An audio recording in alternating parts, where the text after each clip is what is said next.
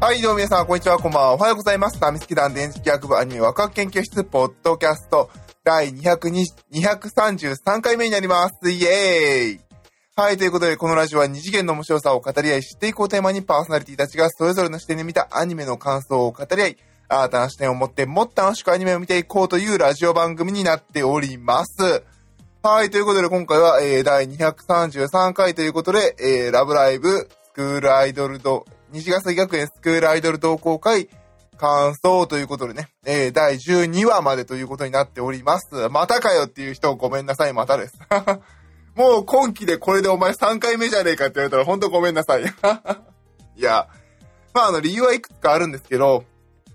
えー、一つは、あの、なんていうのかな。あの、ちょっと私自身のね、大変あの、申し訳ないんですけど、言い訳としては、あの、ちょっと今週お仕事が忙しく、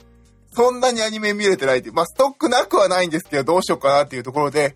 えー、まあ、あの、今回の話すラブライブもそうなんですけど、まだあと1話残っている作品が多いのかな。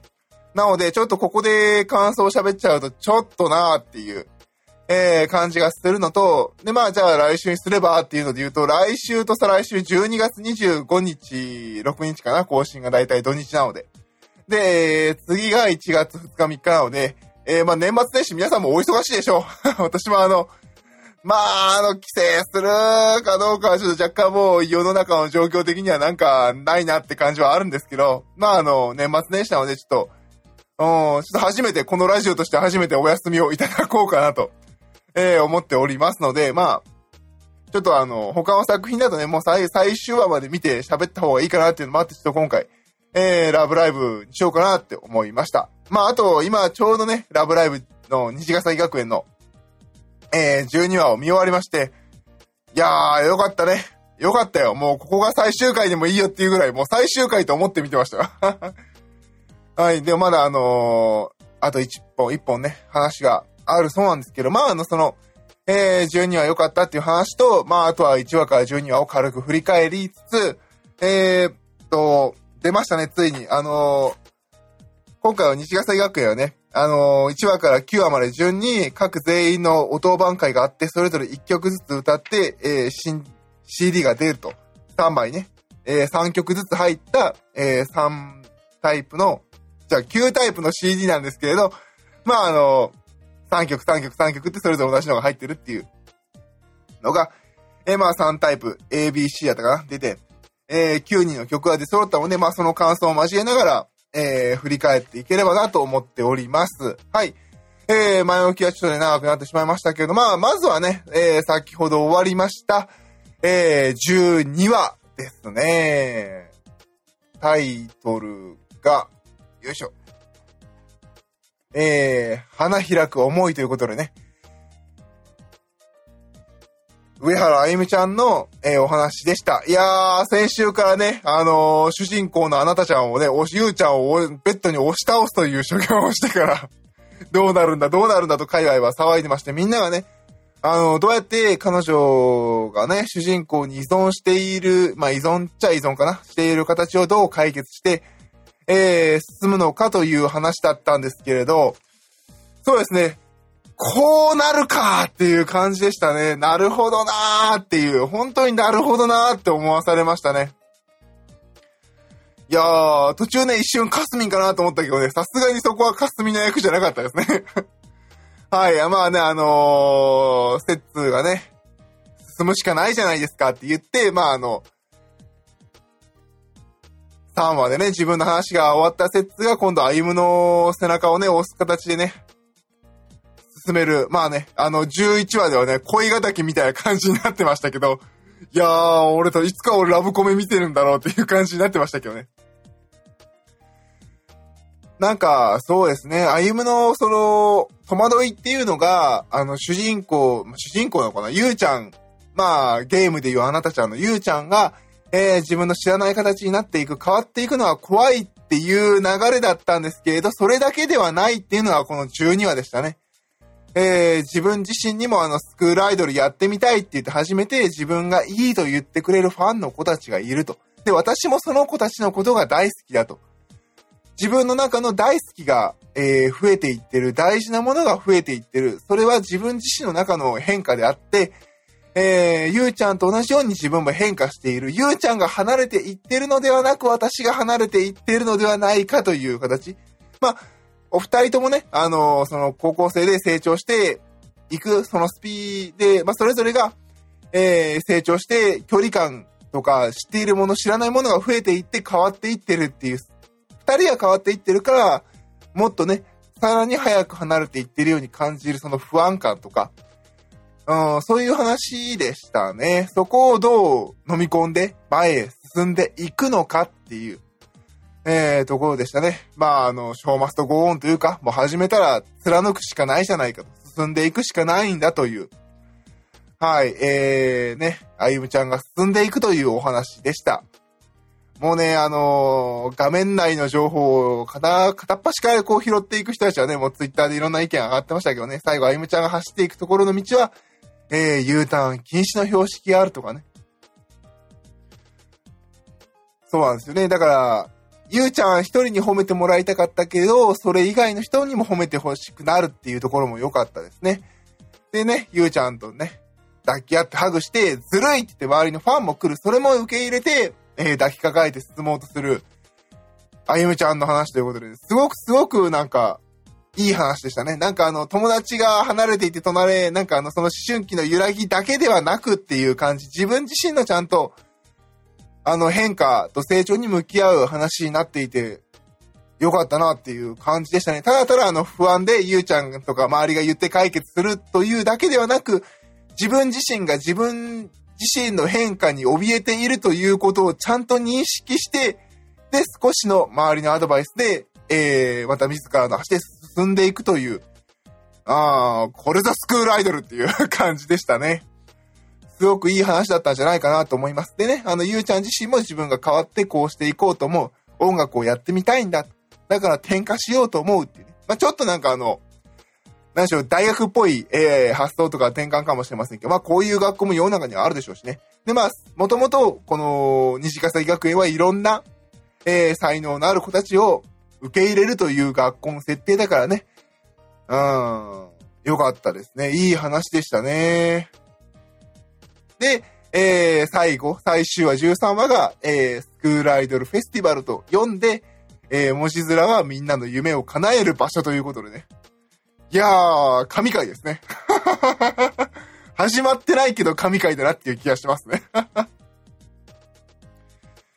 よかったですね。なんか見ながら最後の方はもうほんとそのみんなの夢を叶える場所っていうところも含めてなんかね、ふとね、あの、もう全然方向性違うけど、農林っていうアニメを思い出しましたね。私の好きな農林の何話だったかな ?4 話とか5話だったかな？あの、お金儲けをする話？あの、卵を売ってお金儲けをする話のところでね、あの、お金を金策がうまいやつが言うんですよね。学校はノウハウを学ぶ場所なんだって。金儲けなんていつでもできるっていう。なんかそういうスタンスをすごく思い出した感じですね。直接的にはそんなこと言ってないんですけどね、スクールライブ、スクール、あの、ラブライブでは。でもなんかスクールアイドルっていうものを使って自分たちが何をしたいのか、それぞれを表現するノウハウを、えー、学んでいるところなんじゃないかなという。すごくだから自分のやりたいことを手探りしてやってみるという場所なんじゃないかなっていう、えー、感じが、えー、すごくしましたね。だからゆう、あの、ゆうちゃんは転化して自分がやり手探りで模索してときめいたものについていった先で音楽をやってみたいんだと言って転化する選択肢がその学校にはあるという。そこでやるかアイドルをやってみるスクールアイドルが持つその輝きとかね、その学校らしさっていう学校があの、なんていうのか、すごくいい場所であるという、えー、そういうところをよく表している回でもあったかなという感じが、えー、とてもしました。要はね、もう想像よりもはるかにいい回でしたね。想像の斜め上を先週なんか見せつけられましたけど、今回は本当に想像を超えるいい終わり方だったんではないかなと、えー、思いながらずっと見てました。ちょっとね、もう見終わってすぐにこのラジオを撮り始めたので、全然あの取りまとめのないえー、話になってしまって申し訳ないんですけれども、すごくすごくいい回だったんじゃないかなと思います。途中でね、あのー、カスミンがね、ボケパートも入れてくれて、あの、ほんとね、ああいうとこ、ほんとね、こんなクソ重い流れでね、ちゃんとね、あの、コメディーパートを入れてくれるあのキャラは、ほんと重要だなと、えー、思いながら、えー、見ましたね。いい話だった。またさ、ファンがあの、最後ガーベラで黄色のガーベラを渡して、この花言葉当ててさ、ちょうどこの12話をやる前の時に、あの、ユニットオークって言って、この、歩夢がいる、アスナっていうユニットの、あの、生配信があったんですよ。で、そこで、アスナの服の色がみんな違うよねって言ってるね。で、あの、いつも赤の、えー、セスナが青だったかな。で、あの、雫が赤を代わりに赤を着てる。で、そう、歩夢は黄色なんだよねとか言ってて、ここで黄色の花出てくるからね、おおと思いましたけどね。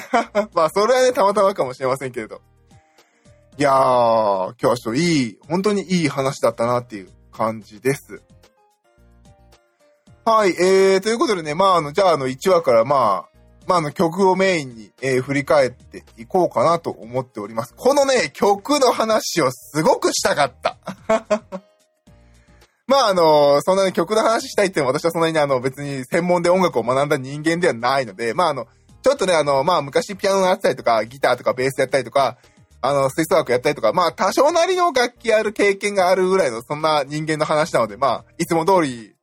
ああ、こいつなんか言っとわ、ぐらいの感じで聞いていただければなと思います。はい、ということで、第1話、えー、始まりのときめきでしたね。あのー、ゆうちゃんとね、あゆむがスクールアイドルを知って、えー、ときめいたって言って、えー、進もうとする話でしたね。ここでね、あのー、最後、あゆむが私もスクールアイドルをやりたいんだって言って、あのー、Dream with You をえー、歌うんですよね。で、さっき話した12話でもう一度同じ場所で、えー、新しい歌、えー、なんだっけあれ、アウェイクプロミスだっけ？絵を歌うというところで、えー、1話では歩夢が、あのー、スクールアイドルやりたいと告白して、で、12話で今度は逆にゆうちゃんが音楽をやりたいんだっていう、えー、話をする形になってる、えー、肝となる第1話でしたね。で、まあさっき言ったように Dream with You ということで上原歩の曲なんですけどね。あのね、そうね、あのね、私の中でその好きな曲っていう、なんていうの、基準点の一つとしてなんかね、あの、弾いてみたいくなるっていうのあるのね。楽器を自分がやる分に、やっぱりこの曲弾いてみたいっていうの。でね、9曲あった中で個人的に一番弾いてみたいなと思ったのはこの Dream with You。なんかね、すごく個人的にこの曲の構成がすごく好きなの。なんかね、めちゃくちゃすごい、あの、歌の、なんだろう。なんていうのかな、こう、技術がある歌い方とか、すごい難しい歌になってるとか、すごい超絶技巧が入れられてるってわけじゃないんだけれど、なんか、歩むっていうキャラクターの名前らしく、やっぱりこう、ドリーム with you あなたとということで、なんかね、曲調がずっと一歩一歩ね、踏みしめていくような曲になってんのよ。ドラムとかね、あの、ベースとか、あの、リズム隊とかね、他のあの、上の方の、あの、バイオリンの入れる音の入れ方とか、すごくなんか一歩一歩踏みしめて、ダッダッダッでね、あの、サビに入る前に、ダッダッダッダッダッダって音を順に積み上げて、サビに持っていくっていう形もしてる。すごく私はこの、Dream With You の曲構成が好きなんですよね。で、まああの、歩のこの曲だけじゃなく、他のね、曲9曲も含めてそうなんですけど、結構あの、今までのラブライブって複数で歌うんですよね。最大9人。基本9人で歌う。せいぜいユニットで減るぐらいで。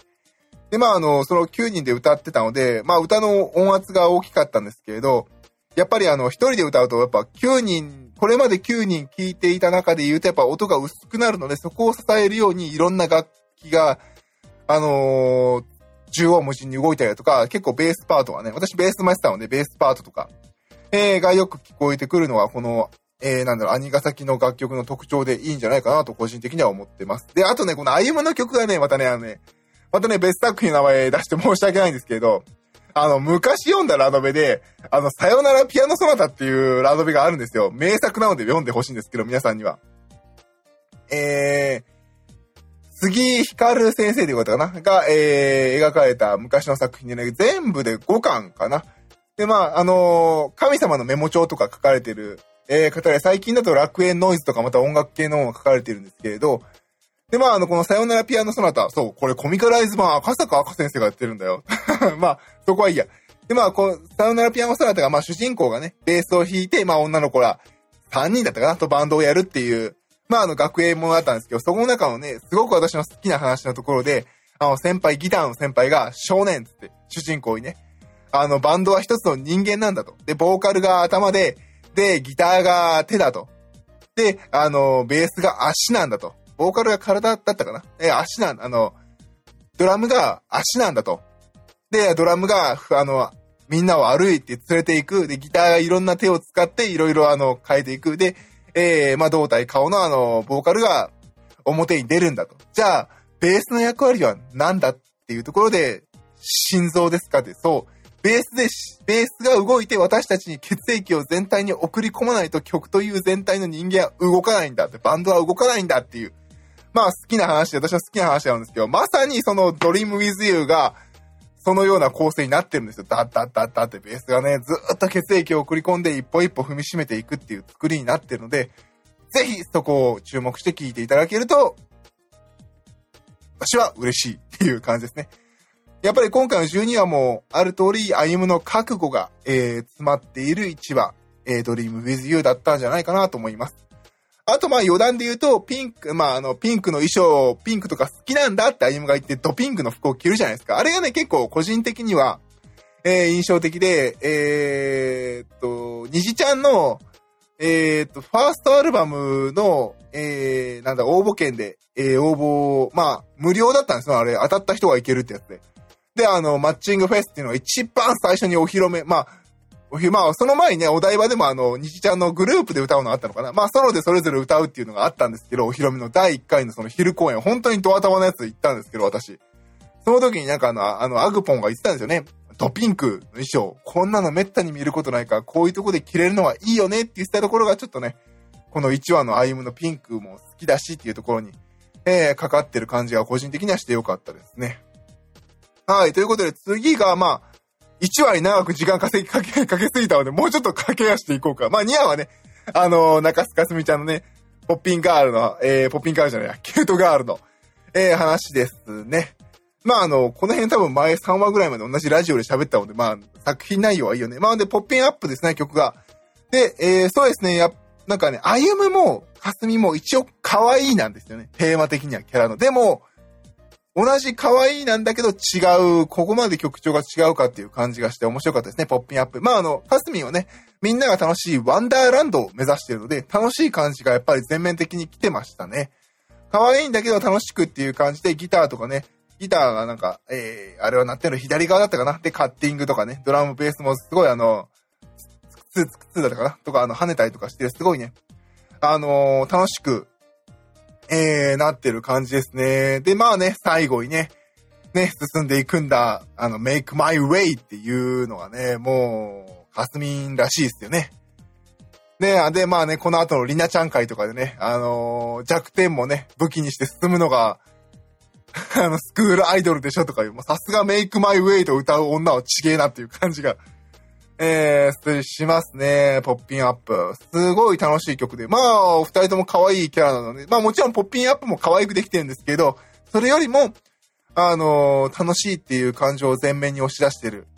えー、感じですね。素敵なワンダーランド。えー、カスミンの、えー、ポッピンアップでしたね。ごめんなさいね。なんかあの、歩むを長く喋りすぎて、カスミン薄味じゃねえかって言われたら、本当ごめんなさい。時間ねえなと今、ちょっと一応タイムを見ながらね いつもだから20分くらいにしようと思ってるんですけど、歩む喋りすぎて現時点で18分ですからね。やべえっていう。はい。で、まあ次が、えー、サーマのダイブ、切な回でしたね。ここはすごかったですね。ラブライブなんて出なくていいってね、もう言いやがったーっていう感じでしたね。よくぞ言ったっていう感じでしたけど。で、えー、まあそこのね、切なの曲で、まああの、トモリルのね、声がやっぱ中高音すごい強いので、そこを押し出すように、曲調的にはギターとかベースのサウンドは重めでしたね。中低音重視の。えー、まあサウンドというかミックスのかな？その作りが。えー、されてる曲でしたね。やっぱりね、あの、これまでのスクスタに出てた楽曲のアルバム、ファースト、セカンド、サードかな？までの感じで、どんどんセツナの曲がやっぱ洗練されてってる感じでしたね。セツナは特に、ずやっぱ一曲、そうね、ファーストアルバムから順に見ていくと、徐々に徐々にあの余計な音が減っていってる。本当にギターとドラムとベースだけみたいな感じで、どんどんどんどん減らしていってる感じがして、で、まあ今回の刹那も一つ吹っ切れて、あの、開放的に歌うような、えー、形にしているので、やはり、あの、余計な音とか余計なものがない、えー、洗練されたかっこいい、えー、が大好き。まあ、かっこいいかな？かっこいいがテーマに、的になってる開放感がそうですね、今までの曲に比べると強いかなっていう感じの楽曲になっておりました。はい。えー、で、えー、4話が、えー、愛さんですね。宮下愛さん。なんかね、あのー、愛さんファンはね、あの、スクスター、なんかあの、愛さんのキャラが若干薄くなったアニメとか言われたんですけど、愛さんのこの回私すごい良かったと思うんですけど、ダメなの？っていう私すごい好きだったんですけどね。で、まあ、愛さんはね、まあ確かに楽曲的に言うと、全体で見ると愛さんのって若干薄味に見えるんですけど、これ多分ね、あの、他の楽曲はみんなで聴かせる曲なんだから。だからだと思うんですよ。で、愛さんのは多分ね、どちらかというとやっぱりね、愛さんらしい楽しませる曲なんですよね。ライブで、広いとこでみんなで割ってやる曲だと思うんですよ、これって。うん。だから、愛さんのライブの時は、あの、みんなが一緒に周りにいてジャンプして飛び、飛んでたと思うんですよ。ああいう形にする楽曲だから、かなという個人的には思いますね。私もやっぱ通してバーティックと愛さんのだけ一個なんか、うんって一瞬思うんですけど、それは多分ね、この曲自体の目的がそうではないからかなと個人的には思ってます。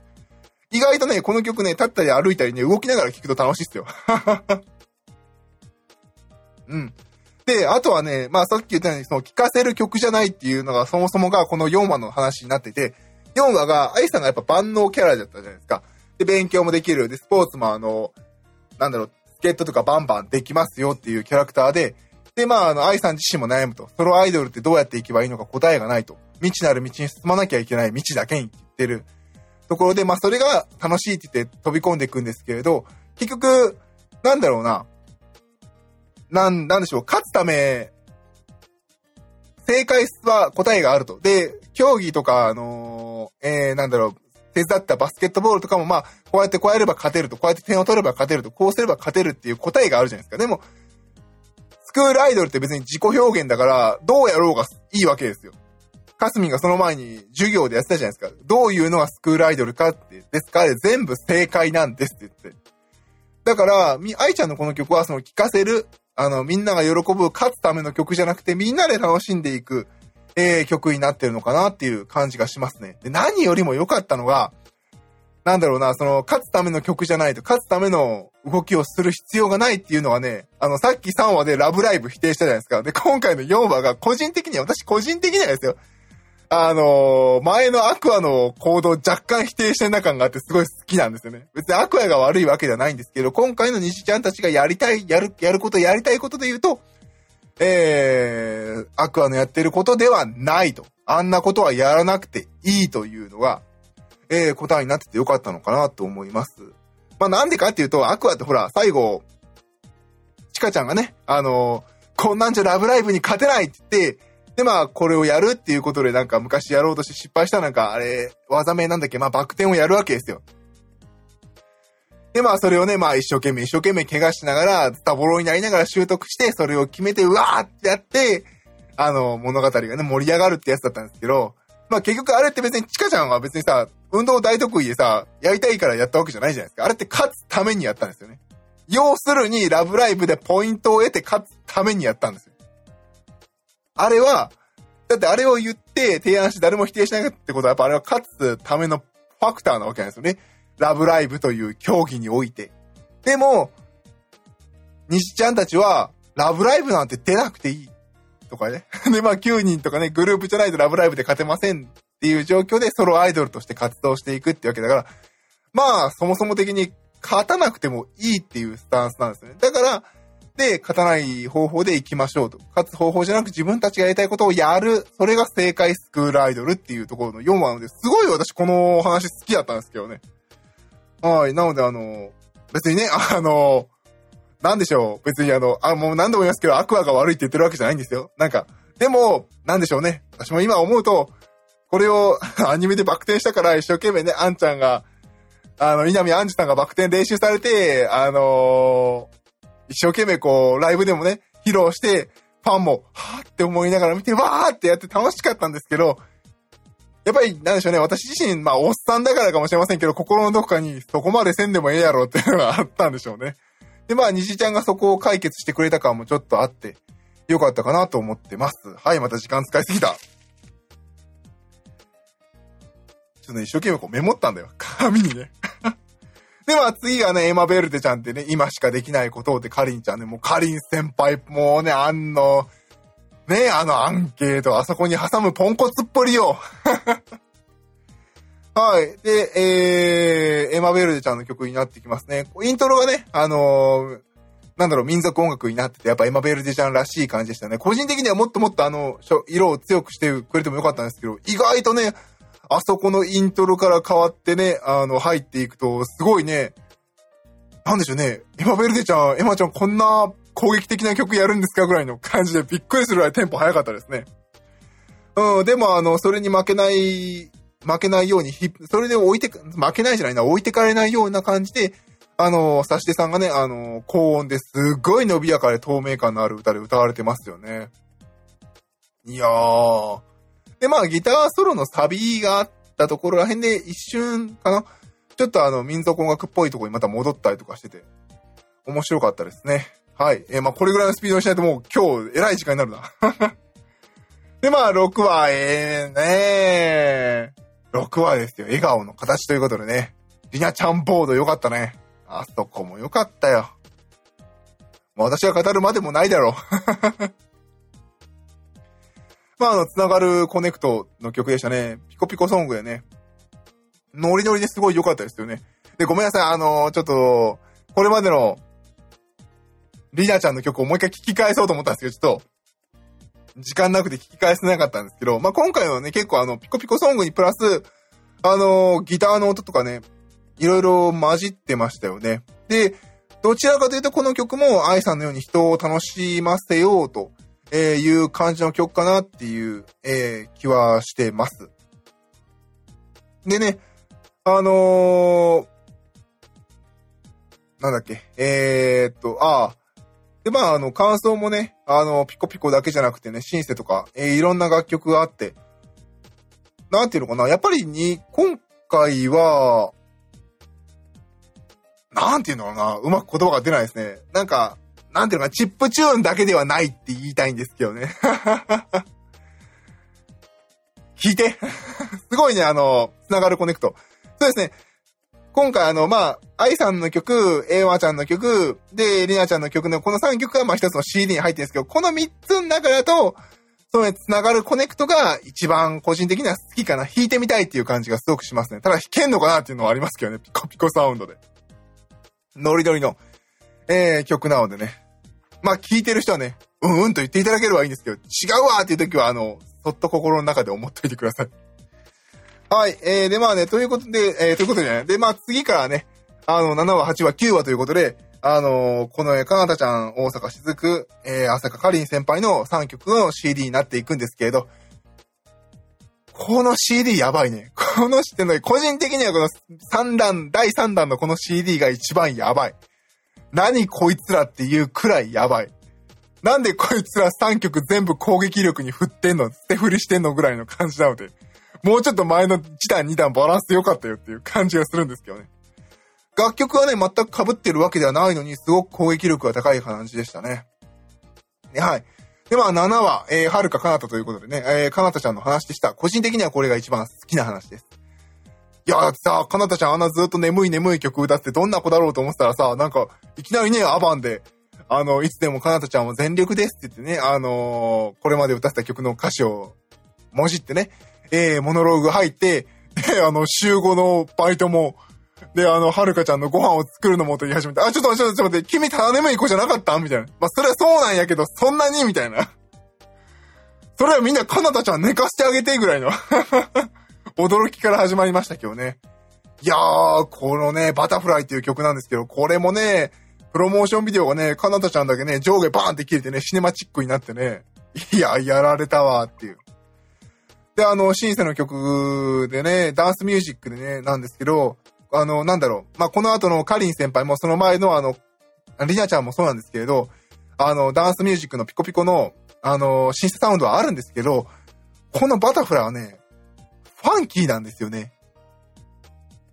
いや、マジで？っていう感じで、かなたちゃんそれやるの？っていう感じでね。あとは、こんな風に歌えんだ、紀藤ちゃんってっていう感じもして、やっべえな、この子っていう、ほんと感じがしましたね。で、えー、さっき言ったシンセとか、あのサウンドだけじゃなくて、あの、バイオリンが、それこそバタフライ、蝶々のように飛び舞うように、バイオリンの音も入っていて、いやー、マジかーっていう感じで。で、最後ね、信じて We Can Fly って歌うんですよね。おいおいおい、みたいなね。で、えー、次が、えー、8話のしずくちゃんのね、しずくモノロームで、モノクロームで、まあ、演じること、本当の自分を知られるのは怖いんだっていう、すごい、あのー、ベタな、ベタというか、まあ、ド直球なテーマを扱った話でしたね。で、まあ、そのしずくちゃんの曲は、ソリッド・レインっていうことで、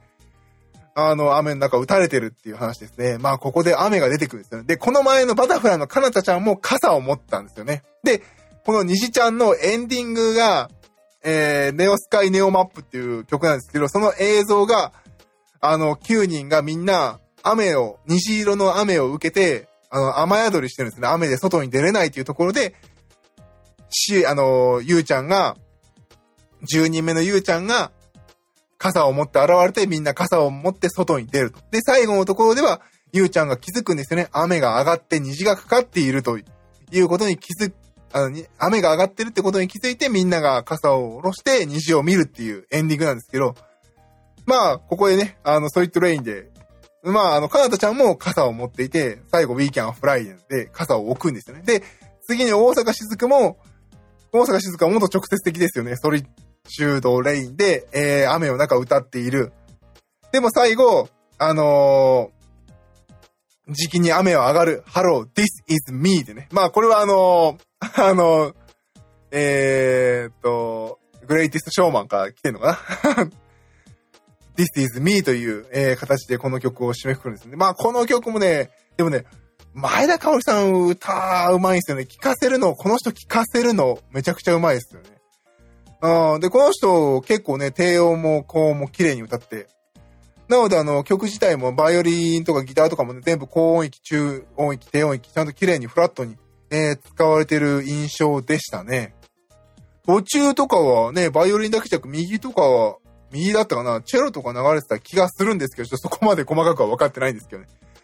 すごく作り込まれてる感じでね、やっぱこの人パワーがありますよね、声に。本当にね、あ、マジであの、前田香織さんの舞台、あの、舞台立って歌ってる姿とか見てる人はぜひ見てほしい。この人すごいよ。びっくりした。別作品の馬娘で見たときに、この人すげえなって思ったのがずっと印象的ですね。はい。まあ、ということでね、あの、さっきも言いましたけど、大阪雫のソリチュードレインということで最後にね、時期に雨が上がるハロー、this is me って言って、傘をバーって捨てるんですよね。いやーね。でも次も傘捨てんのかなと思ったら次は違いましたね。えー、次はね、9話朝香果林先輩ですね。えー、仲間でライバルっていうことでね。えー、最後、えー、みんなを代表して、ちょっと大きいフェスで歌わせてもらうという果林先輩が VIVID WORLD っていう鮮やかな世界と言って歌うんですよね。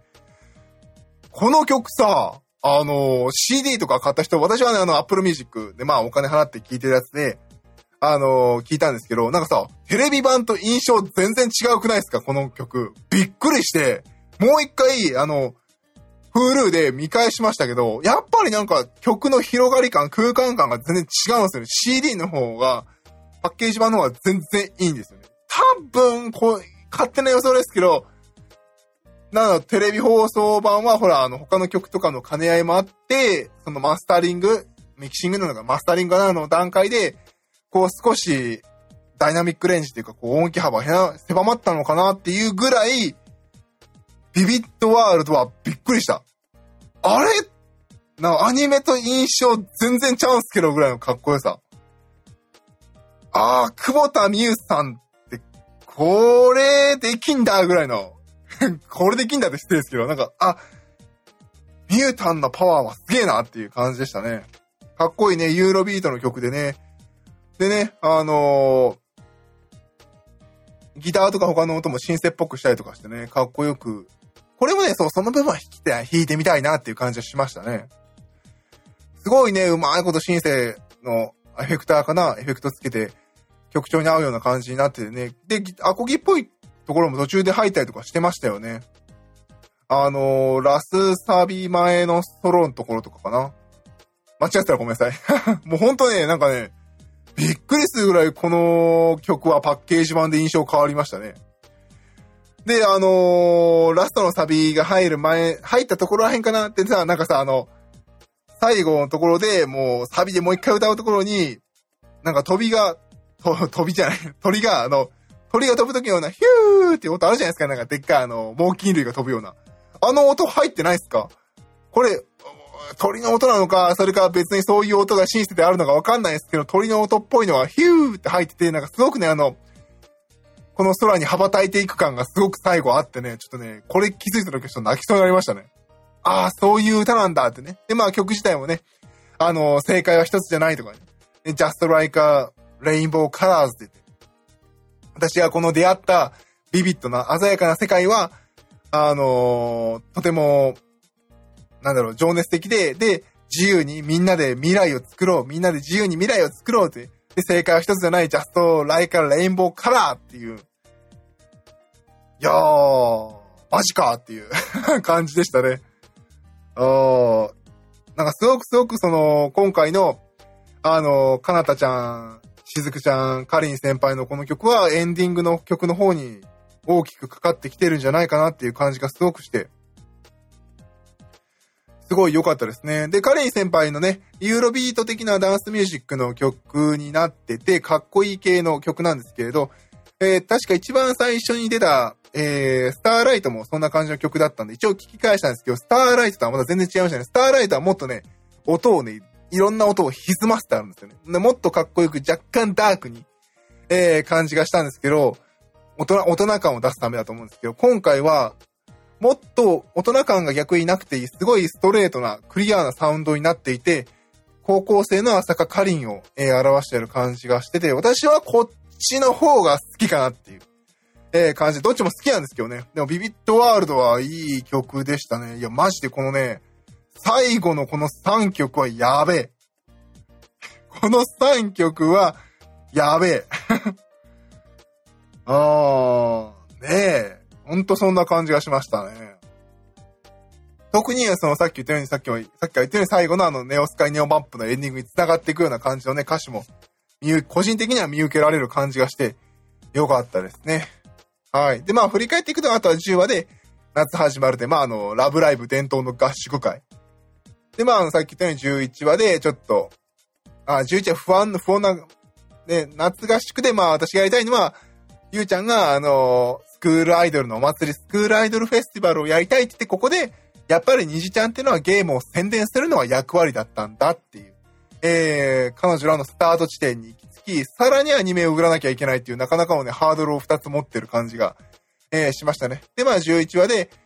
みんなの夢、私の夢で、ちょっとね、あの、あゆむちゃん暴走して、12話という、えー、感じでした。はい。途中結構ね、あの、他の、曲でいくつかだいぶ巻いて喋っちゃいましたけどね。ちょっと歩むに時間使いすぎたな。うん。で、まあこんな感じの、えー、作品12話、えー、西ヶ西ヶ崎学園スクールアイドル同好会でしたね。いやー、よかったよ。始まる前はマジで成功してくれって思った。今季本当になんか対策揃ってるからマジで埋もれないでくれって思ったけど結構ね、私が見る限りはツイッターでも、あの、みんながね、ワイワイと見ていってるので、よかったなと本当に思ってます。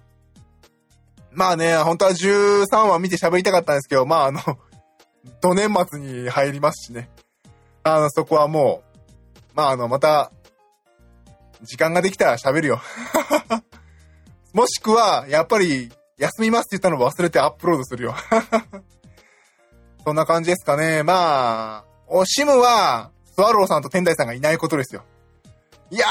ー、もうマジでこれはね、あとね、コミケに参加しないことですね。5月は避けましたから。いやー、虹ちゃんだけで5時間のラジオ CD できたよ、これマジで。まあね、あのー、まあ、このね、楽しいことはまたね、で、あの、時間を作って、えー、まあ、どこかでね、うまくできたらなと思っておりますけれど。はい、ということでね、あのー、皆さん、えー、今年2020年、すごい大変な年でしたけど、の、乗り越えていきましょう。なんとかやっていくしかないですからね。私たちが何かできることをやっていくしかないですからね。まあ、マスクと手洗いと、えー、こんなバカみたいに喋るのは部屋の中で一人でやるという感じですかね。あの、皆さん、あの、今年も1年間本当にあの、ラジオ、こんなね、あの、好き勝手にテーマ決めて好き勝手に喋ってるララジオをね、聞いていただき、本当にありがとうございました。えー、今年は YouTube とかレックさんとかね、えー、いろいろ新しいことも試して、どうしていこうかも、模索もしたいとかもしましたけれど、まあ、まずはラジオはこういう感じで続けて、えー、いければなと、えー、来年もね、続けていければなと思っております。はい、えー、なのでね、えー、まあ、ひとまず、来週はやらないと思うので、えー、ひとまず今日はね、ここで、あの、お礼だけ言わせていただきます。ありがとうございました。えー、来年もよろしくお願いいたします。えー、それでは皆さん、良いお年を。バイバイ。あ、パーソナリティ電磁気役でした。バイバイ。閉まらない。